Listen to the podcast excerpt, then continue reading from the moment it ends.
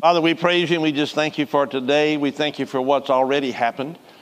And we're anticipating, Lord, that which you desire to do in us, through us, and for us today. Thank you, Lord, for the ears to hear and the eyes to see and a heart that's receptive to what you desire for us to have today, Lord.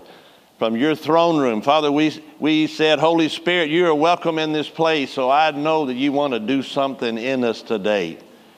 You want to move through us today, Father. And so, uh, for that calmness, for the word that was spoken, Father, about bringing it all to your throne, we receive that. We thank you for it. And uh, we just give you praise for it today in Jesus' name. How many believe that God can do something today in your midst? Amen. How many believe that God desires to do something in your midst today? Well, amen. We're in a good place. You may be seated. I'm going to change up just a tad. I felt like this morning and after hearing what men have said.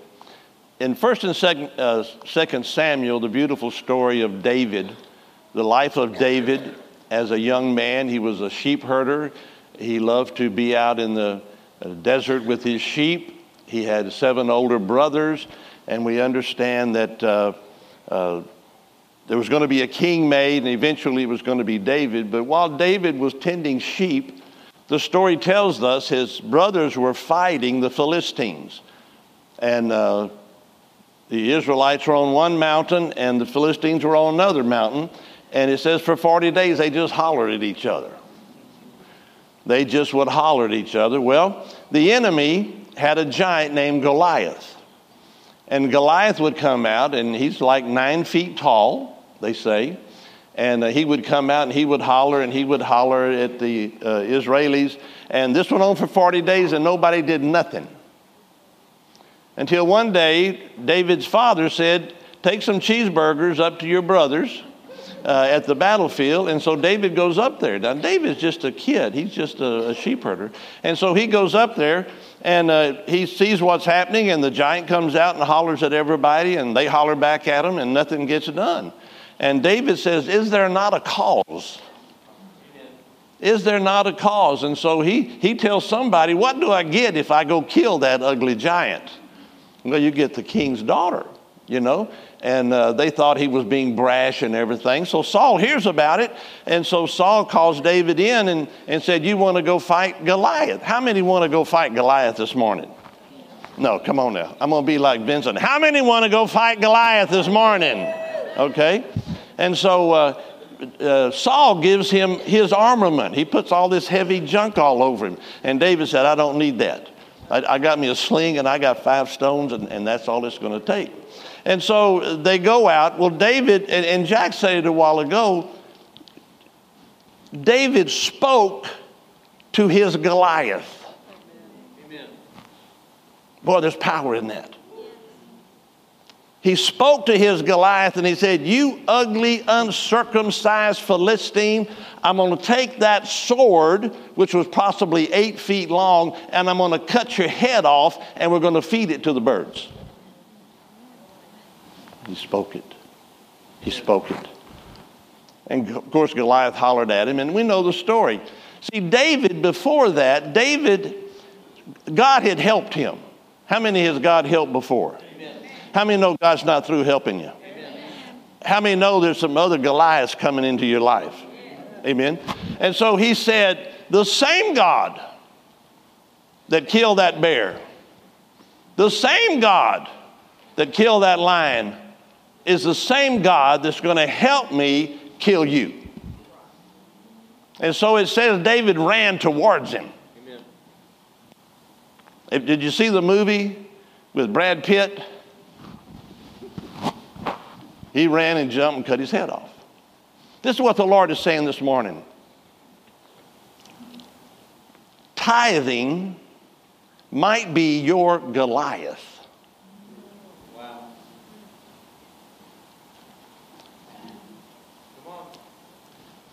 And if we don't kill it,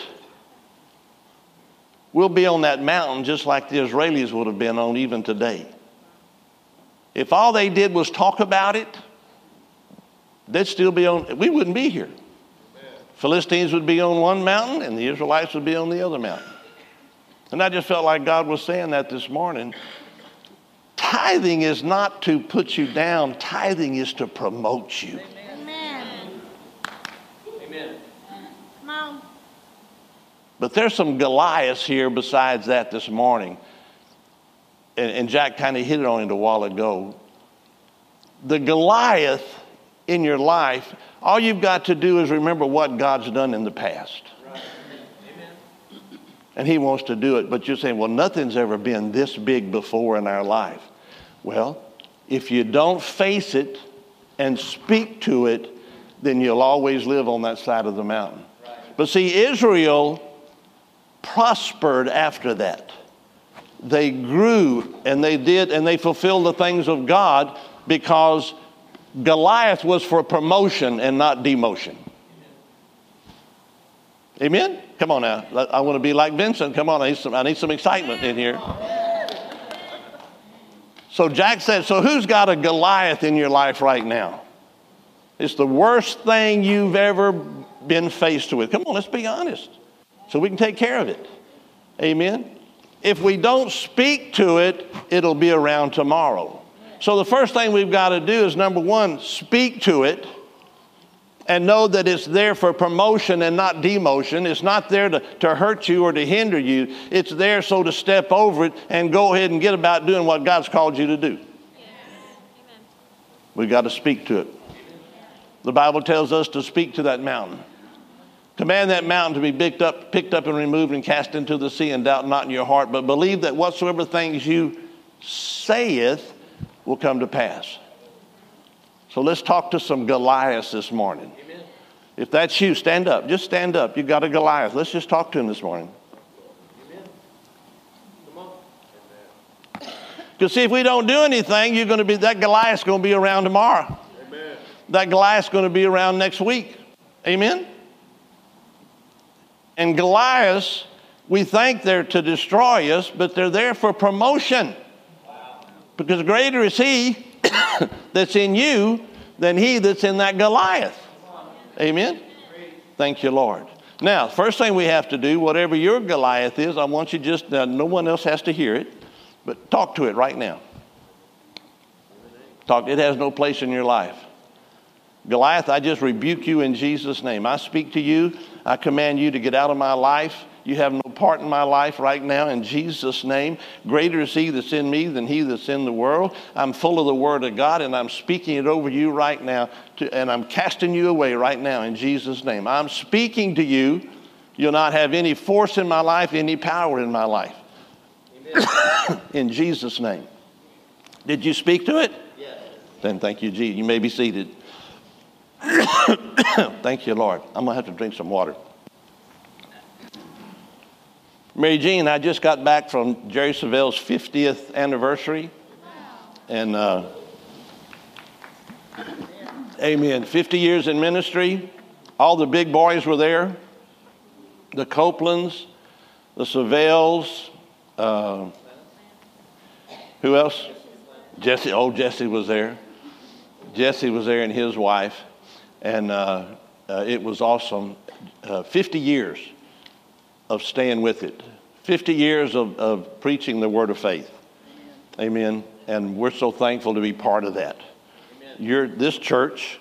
We are the third. We're part of the president's council, Mary Jean and I, uh, because of the support that we personally and the church gives towards that uh, uh, organization.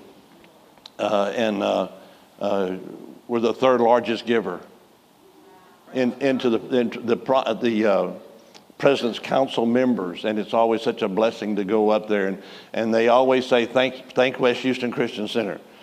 Amen. Amen. Thank West Houston Christian Center for what they're doing. Amen. Hallelujah. Can I share just a second? Uh, Genesis. Jack said he, he never reads Genesis.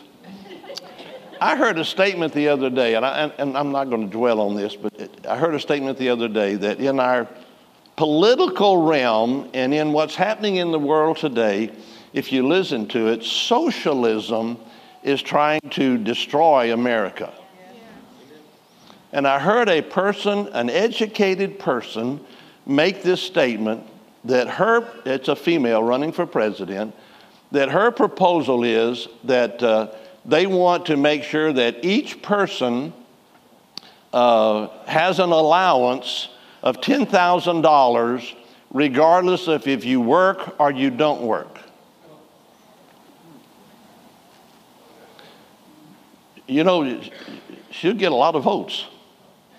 Amen. And I just started thinking about it. that is so contrary to the Word of God. Amen. Genesis 1 and 28 says, And God blessed them, which means God's put his blessing upon them. He put his approval upon them, that he gave them special favor, and he told them to be fruitful, multiply, replenish, subdue, and have dominion. How many know all of those require some work? Amen. To be fruitful means to supply what is needed by others around you, to multiply, to add to what you already have. To replenish means to add to what is lacking in a situation. To subdue means to take control of it. Have dominion means to rule over it. God is for work. A man's pleasure is in his work. We were created to work. God created us to work. Genesis 1, it says, God saw and God liked it and God blessed it. And God created everything in the earth the gold, the silver, the ore, the trees, um, wood, every single thing in the world. But He put man there for man's pleasure, but for man to work it. Amen. What good is ore in the ground if man doesn't work it? What good is a tree to build houses if man doesn't build a house? Are you understand what I'm saying? So everything that God gave to us, He gave it to us for our pleasure, and He said, now work it and cause it to come to pass. Hallelujah. Thank you, Lord. And the Lord God took the man and put him into the Garden of Eden to dress it and to keep it. It means to cultivate it, to tend to it, to feed it, to watch over it to be God's steward over what God has entrusted to mankind. And it requires work, is right? Work is God's plan for mankind. We were created to work. Wow. I just can't believe that we're at a time to where people want to pay you not to work. And, and the theory is well, if you don't work, then it gives you time to be creative and to think of new ideas. Proverbs, Proverbs 10 4 and 5. He became poor that dealeth with a slack hand, but the hand of the diligent maketh one rich. He that gathereth in summer is a wise son, but he that sleeps in harvest is the son that causes shame. Proverbs 12 11. He that tilleth his land shall be satisfied with bread, but he that followeth vain persons is void of understanding. Proverbs 13 4. The soul of the sluggard desires and has nothing, but the soul of the diligent man shall be made fat. There's prosperity in labor. There's prosperity in putting our hand to the plow. Amen. Amen. Proverbs 14 23. In all labor, there is profit, but the talk of the lips leads to nothing. It means idle talk, people just talking. The Bible says about God that God worked for six days and rested on the seventh.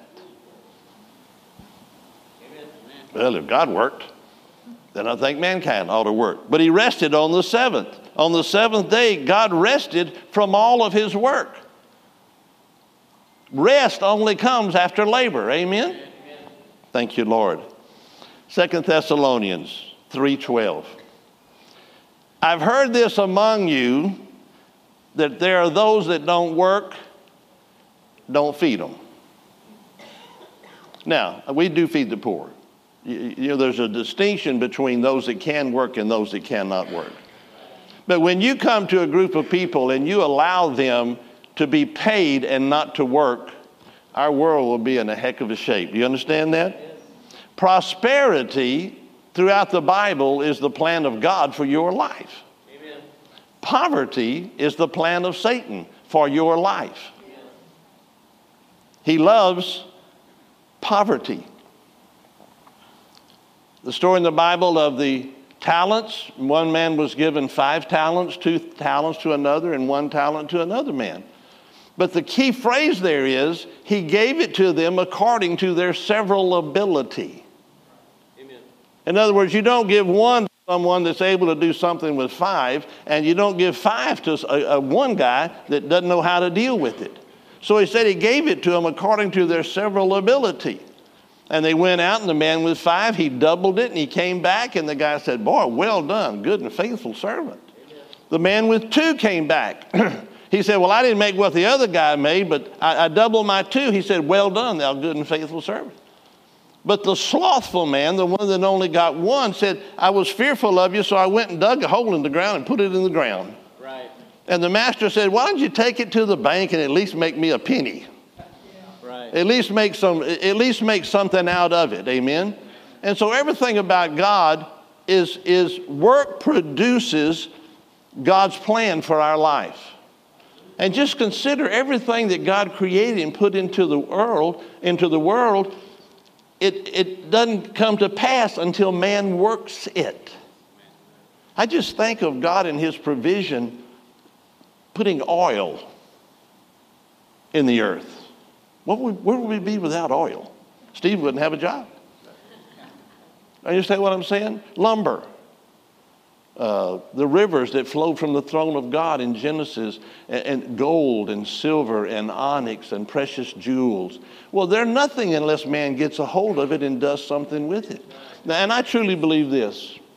I think the greatest thing about God and about mankind, I believe God has gifted each and every one of us. And when you find that gifting, you're set for life. Now, well, what are you talking about, Pastor? Well, you might be a truck driver. That might be your gifting. But your gifting makes a way for your ministry. I, am amazed. I, our granddaughter, Jack's oldest daughter, she's uh, going back to ORU today. She's going to be a pediatric trauma doctor. Where does that come from? Not from me. Nobody in my family is a doctor. Where, where does that come from? And she's known about it since she was eight years old. Where does, where does it come from? You know, the Bible talks about when he built the temple that he put special abilities into men, craftsmanship to do certain things. God, he, he does that to all of us. And all we have to do is ask God, what is it? I heard someone say, if you do what you love to do, you'll never work a day in your life. Amen. That's good. So God's for work. Laziness is not a part of God's plan for mankind.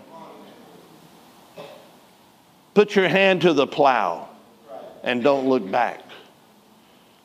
Whatsoever thing you find at hand to do, do it with all your heart.